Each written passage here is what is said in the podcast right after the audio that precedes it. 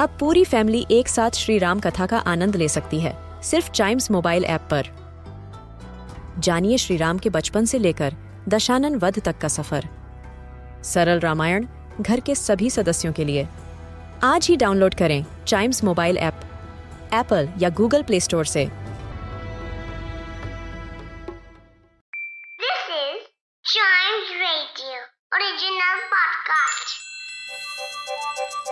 हर दिन की एक कहानी होती है।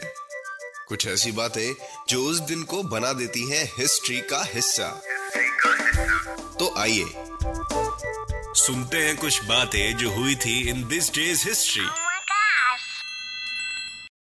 शुरुआत करते हैं 1571 से।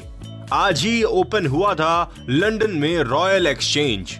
Royal exchange London में है was founded in 16th century by merchant sir Thomas Gresham ये सेंटर ऑफ़ कॉमर्स माना जाता है for the city of London और अगर आज की बात करें तो आज के टाइम रॉयल एक्सचेंज में cafes toy shops restaurants luxury shops office ना जाने कितनी ही चीज़ें हैं उसमें।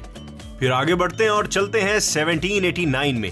आज के दिन ही जॉर्ज टाउन कॉलेज का उद्घाटन हुआ था। The first Catholic university in the United States founded in Georgetown Maryland and founded by bishop John Carroll in 1789 और नाम भी ज़्यादा कॉम्प्लेक्स नहीं किया। जहाँ का कॉलेज है, वहीं का नाम दे के जॉर्ज टाउन कॉलेज रख दिया।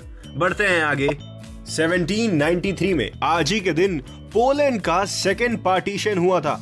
वेल फ़र्स्ट पार्टीशन कब हुआ था? First partition was in 1772 second partition जैसे कि मैंने बताया, आज ही जनवरी 23 1793 और थर्ड पार्टीशन अक्टूबर 24 1795 फिर आगे बढ़ते हैं 1957 में। American inventor Walter Frederick Morrison जिन्होंने फ्लाइंग डिस्क बनाई थी, आज ही के दिन उन्होंने अपने इस इन्वेंशन के राइट्स सेल कर दिए थे, एक टॉय कंपनी को, जिसके बाद इसको फ्लाइंग डिस्क की जगह फ्रिस्बी बोला जाने लगा। लेकिन हम खेलते बहुत हैं, बल्कि इससे तो लोग ओलंपिक्स भी जीत के आते हैं।